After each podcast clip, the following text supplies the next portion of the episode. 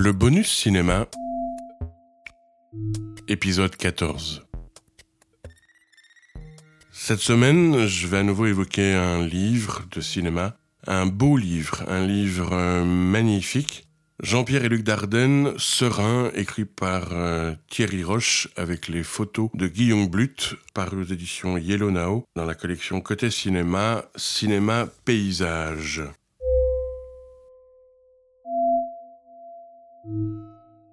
Thierry Roche est anthropologue et est aujourd'hui professeur en études cinématographiques à l'université Aix-Marseille.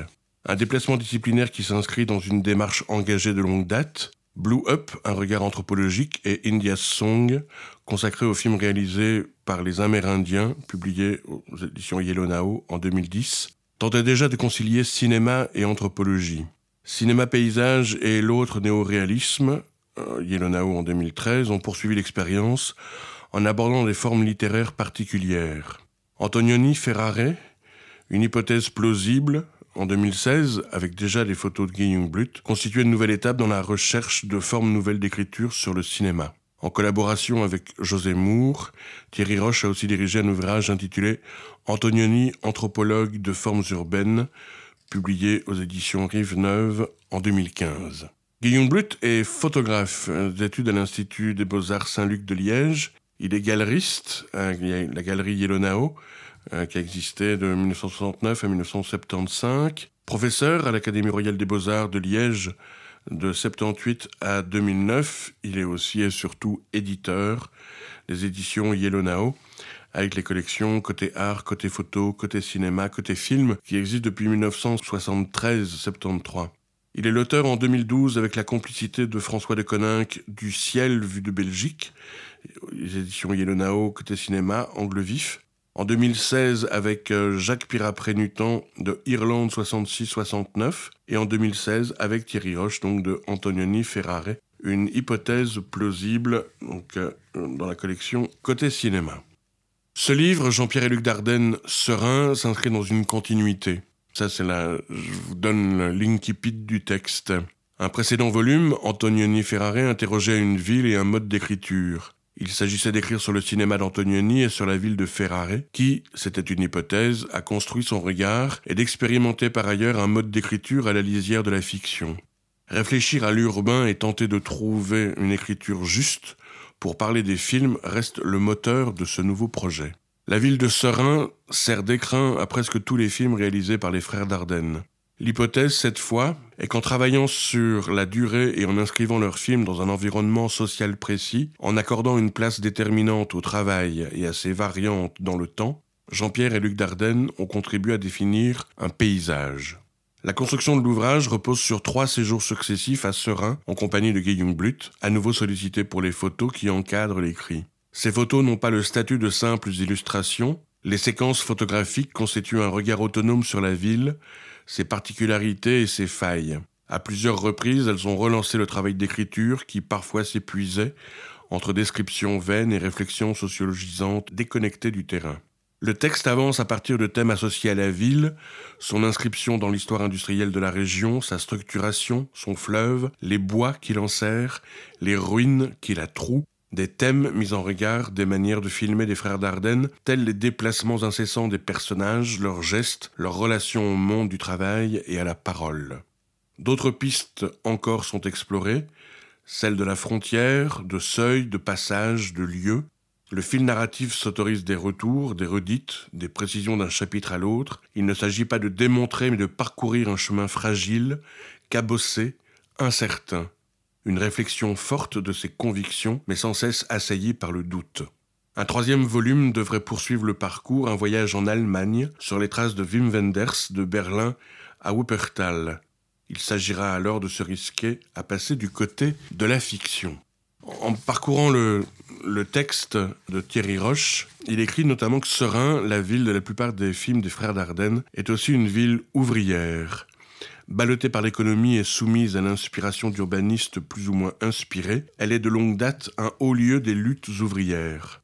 Elle porte en elle les stigmates de son passé, riche, douloureux, rempli d'espoir et de désillusion.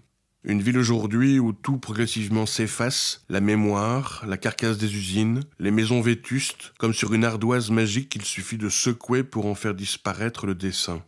Les frères Dardenne ont accompagné cette mutation. Ce n'était pas leur dessin, simplement ils filmaient là et l'histoire, avec ses moments forts et ses creux, se déroulait à l'arrière-plan. Ils connaissaient bien la ville, les coins et les recoins, et jouissaient d'un réseau de connaissances qui leur facilitait les choses. La ville avait déjà attiré un cinéaste, et non des moindres, Eisenstein. Mais il ne tourna aucune séquence sur place, il se contenta d'une conférence. En route pour Hollywood, il y vint, fin janvier ou début février 1930, présenter la ligne générale au théâtre de la ville. Le cinéaste, dans ses mémoires, consacre quelques lignes à cette escale de son périple belge. J'ai séjourné en Belgique, où je me suis produit devant les ouvriers, dans un célèbre faubourg de Liège. Son nom, Serein-la-Rouge, parle de lui-même. La Tribune, l'organe hebdomadaire des unions socialistes du bassin industriel de Serein et environ, s'en fera l'écho dans son édition du dimanche 9 février 1930, puis du 23 février. Plus que d'un compte-rendu de la soirée, il s'agira de régler ses comptes avec le Parti communiste. Si l'image du cinéaste est épargnée, celle des organisateurs est sérieusement égratignée. Ces gens n'ont jamais su organiser Quant à inviter la presse, savent-ils seulement que c'est l'usage courtois? Et, Thierry Roche de poursuivre, j'allais donc écrire un livre sur les Dardennes, plus précisément sur le paysage dans leur film.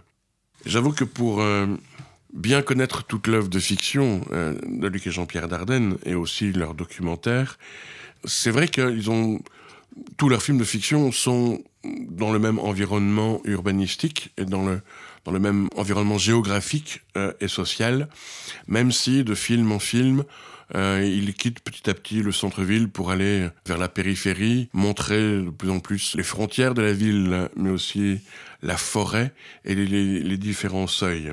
Thierry Roche écrit J'avais visionné les films des Dardennes en quête d'indices topographiques repérables. Guy, de son côté, avait réussi à glaner des informations sur les lieux de tournage. D'un commun accord, nous avons commencé à arpenter Serein à la recherche de lieux en écho avec les films. L'exercice est complexe.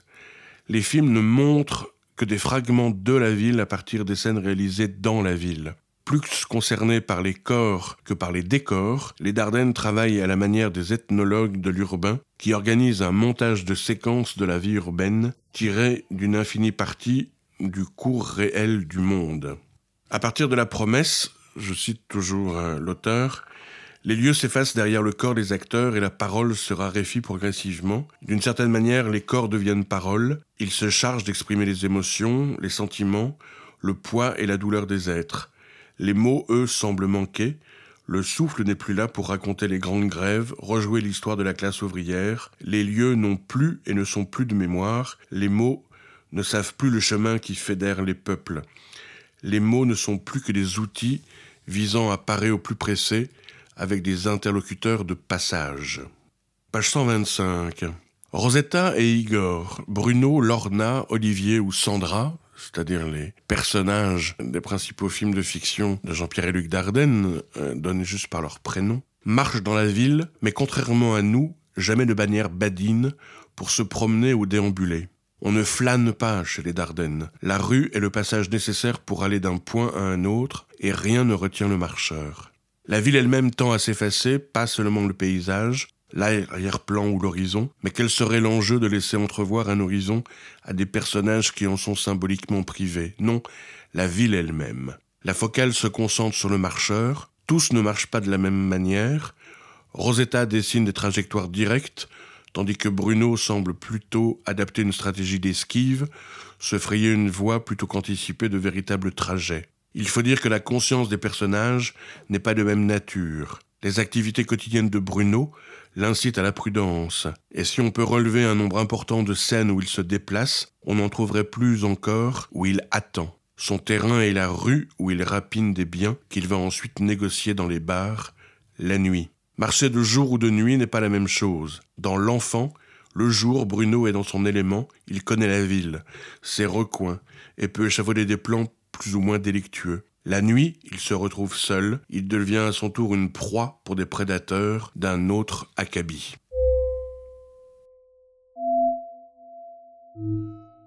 qui est fascinant, c'est que, page 168, l'auteur dit en surlignant sur un plan de serein les rues où les Dardennes ont filmé, il nous est apparu clairement que les scènes se situent essentiellement dans deux zones de la ville. D'un côté, la partie qui va du Val Saint-Lambert à la place des Verriers, en incluant le bois de l'Abbaye, et la zone d'activité de la Beauvrie. Et d'un autre côté, le quartier qui va du pont de Serein jusqu'à la rue du Molinet, incluant la zone à proximité de l'école technique. Les plans réalisés en dehors de ces périmètres sont liés à la présence de bâtiments particuliers, commissariats, crématoriums, cimetières, ou la quête de Sandra dans Deux jours une nuit, qui l'a conduite de l'autre côté de la Meuse, à Gemep. Les réalisateurs ont donc à l'esprit une carte imaginaire qui les ramène immanquablement vers les mêmes endroits, chaque fois filmés différemment, en faisant apparaître plus ou moins d'espace à l'arrière-plan. Certes, la longue histoire qu'ils entretiennent avec la commune de Serein leur permet d'accéder facilement à certains lieux vacants et de mandater leur chef décorateur, Igor Gabriel, pour intervenir sur tel ou tel bâtiment en vue de le transformer.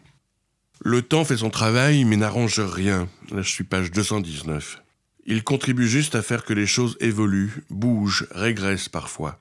D'un film à l'autre, faute de savoir ce que sont devenus socialement les personnages, nous prenons des nouvelles des acteurs, que l'on voit vieillir, des corps qui évoluent avec peut-être chaque fois un clin d'œil du réalisateur. Retrouver Morgan Marine dans le silence de Lorna, le revoir encore avec Thomas Doré, celui qui était le gamin au vélo, dans La fille inconnue, sans parler de Jérémy Renier, Olivier Gourmet ou Fabrizio Rongione, chacun présent dans plusieurs films, nous renseigne sur le côté artisan des frères cinéastes, l'aspect atelier collectif de leur vision du cinéma, des acteurs fidèles, une équipe technique relativement stable, la ville de Serein comme poids d'ancrage. Le cinéma des Dardennes se caractérise par sa fidélité aux hommes et aux paysages. Et l'auteur de terminer, page 230, j'ai écrit que les Dardennes appartiennent au monde qu'ils filment. Cette appartenance les fait travailler avec plutôt que sur le paysage. Ils savent faire partie du monde qu'ils filment, et leurs personnages également. Nul besoin de plan dédié au paysage, comme s'il existait une manière autonome. Non, les personnages s'y déplacent, y développent leurs activités, y trouvent les bases où se réfugier. Serein n'est pas la ville des Dardennes, ils n'y sont pas nés, mais ils ont, durant leur scolarité au collège Saint-Martin, eu le temps d'arpenter longuement la ville. Chaque jour, sans doute, ils prenaient le train à Angis, descendaient à la gare de Gemep, traversaient le pont puis la ville basse pour rejoindre leur école. Ces trajets répétés ont inscrit la ville dans leur corps. Ils se sont physiquement appropriés chaque parcelle des rues empruntées. Ont-ils alors gravé dans leur mémoire des lieux investis de sens par et pour eux et qui ensuite sont devenus fondateurs de leur cinéma? Je me souviens quand un journaliste avait demandé à Luc et Jean-Pierre Dardenne s'ils se sentaient les représentants du cinéma belge. Ils avaient répondu sans hésiter non. On fait les films au bout de notre rue. Et il se trouve que le bout de notre rue est en Belgique, donc effectivement, notre cinéma montre une partie de la Belgique. Et effectivement, euh, leur cinéma est plein de serins que l'on voit évoluer euh, de film en film.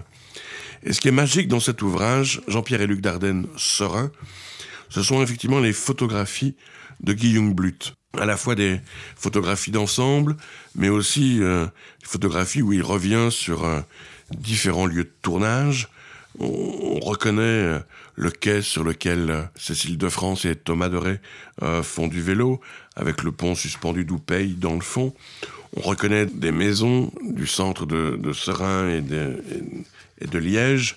on reconnaît plein de choses. effectivement, c'est assez magnifique de redécouvrir un décor sans les acteurs.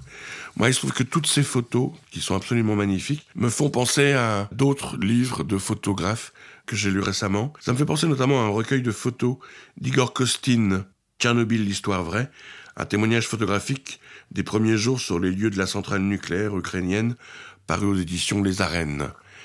Ça me fait penser à 20% profil d'ouvrier euh, d'Olivier Toussaint, qui est un photographe de portraits d'ouvriers. Ça me fait penser à Michael Wolff, photographe célèbre pour son travail sur les mégapoles, et je pense notamment à deux séries, Architecture of Density et The Real Toy Story. Et puis enfin, ça me fait penser à un ouvrage paru aux L'Armatan en 1990, Villes ouvrières, 1900-1950, de Susanna Magri et Christian Topalov. Bref, vous l'avez compris, Pour euh, une forme de relecture du cinéma des frères Dardenne, je vous recommande chaudement la lecture de Jean-Pierre et Luc Dardenne, Serein, écrit par Thierry Roche avec les photographies magnifiques de Guillaume Blut, paru aux éditions Yellow Now dans la collection Cinéma Paysage Côté Cinéma. Bonne semaine et à la semaine prochaine.